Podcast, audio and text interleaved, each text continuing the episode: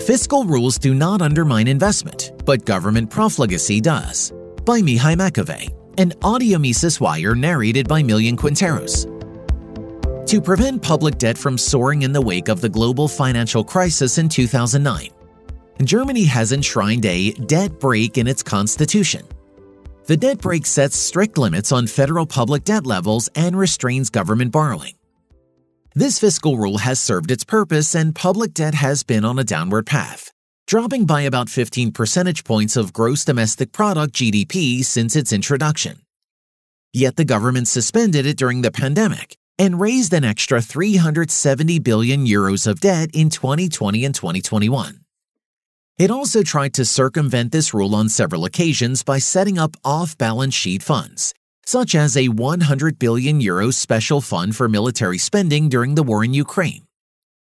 In 2022, the German parliament decided to shift about 60 billion euros from the unused debt contracted during the COVID-19 crisis into a new climate fund to finance Germany's green transition.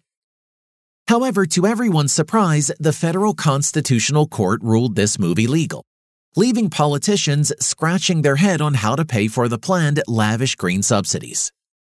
Instead of realizing that the financing shortage is primarily due to a bloated welfare system and stagnating economy, green and leftist politicians are blaming the debt brake and trying to get rid of it.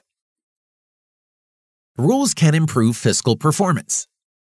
The German debt brake limits the net structural borrowing of the federal government to 0.35% of GDP per year, but retains some flexibility by allowing additional borrowing during economic downturns.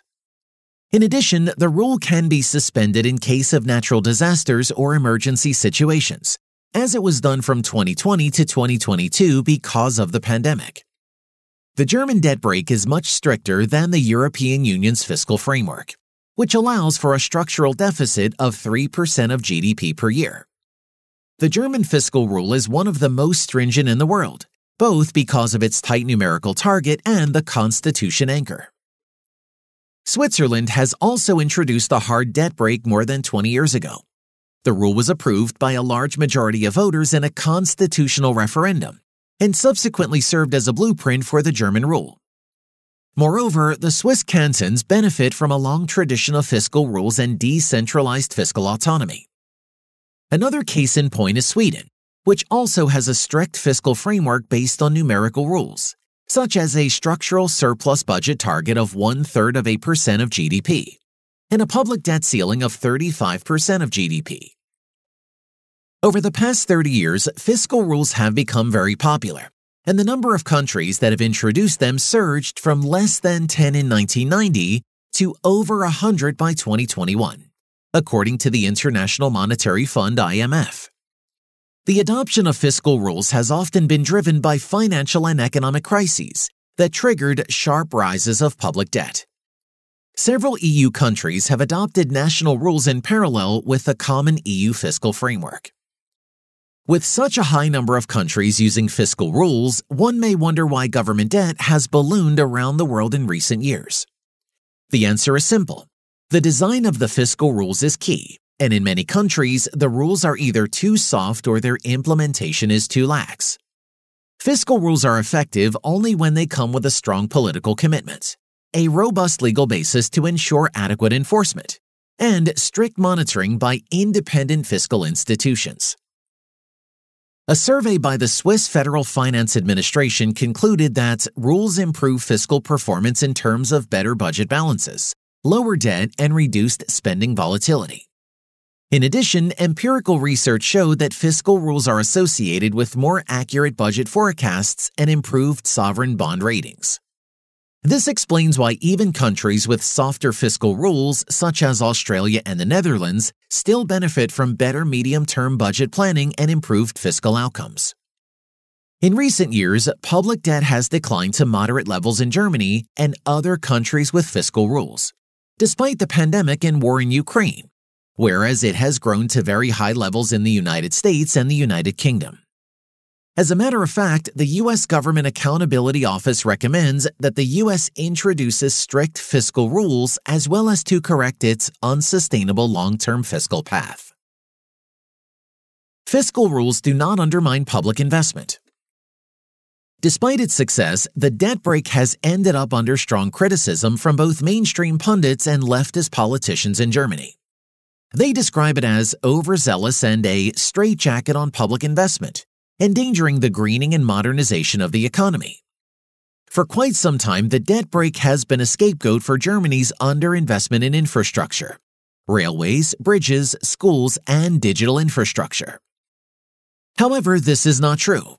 First, the 60 billion euros represents only about 1.5% of GDP and is hardly a game changer in a country like Germany, where government spends a whopping 50% of GDP.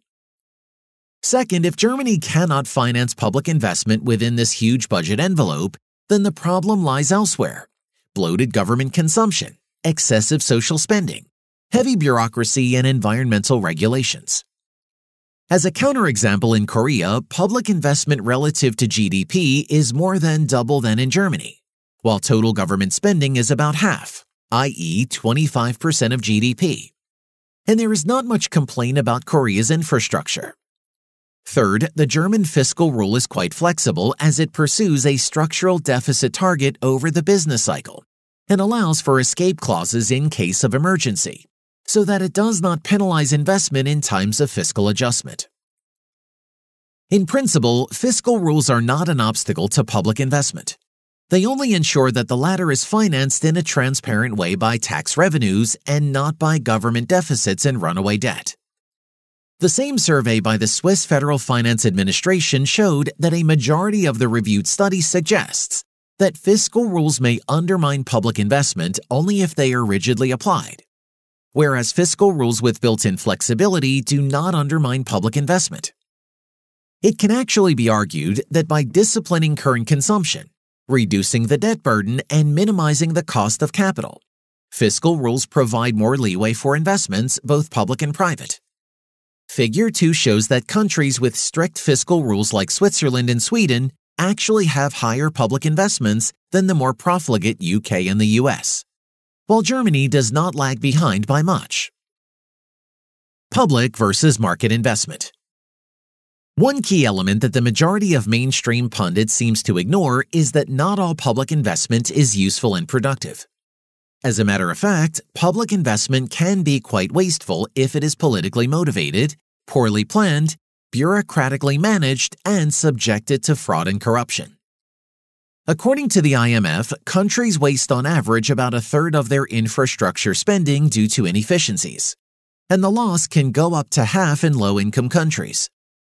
According to Murray Rothbard, public investment represents a diversion of economic resources from their most valued uses as determined by individuals in the market process. By misallocating factors of production, the social and economic usefulness of government spending can be negative in many instances. Public investment inefficiencies are certainly more limited in the case of Germany than in low-income countries. However, in this case, the transition of Germany to carbon neutrality by 2045 is by all means a politically motivated project. Its scientific justification and proposed policy actions are highly debatable and have nothing to do with consumer preferences. Most green investments are in reality a pile of subsidies for electric vehicle and battery factories, charging infrastructure, bike lanes, hydrogen production capacities, and other projects that individuals would not otherwise undertake freely. In addition, the democratic foundation of this mega-country project is very flimsy. The green transition comes with a huge price tag, estimated at about 6 trillion euros or 150% of GDP. It would normally require a popular vote via referendum rather than implementation via top-down decisions by politicians close to the Green Party. The Green Party won a mere 15% of votes in the last elections, and its support has eroded ever since. On the other hand, similar to the Swiss, the majority of Germans support the debt brake, according to a survey by the broadcaster ZDF. It is probably high time for the German political elites to acknowledge that their overambitious green agenda is hardly affordable, given the country's weak growth potential and the massive burden of its welfare state. Instead of removing the debt brake and financing the huge cost of the green transition through the back door, They should rather ask directly for public approval in a democratic way. For more content like this, visit Mises.org.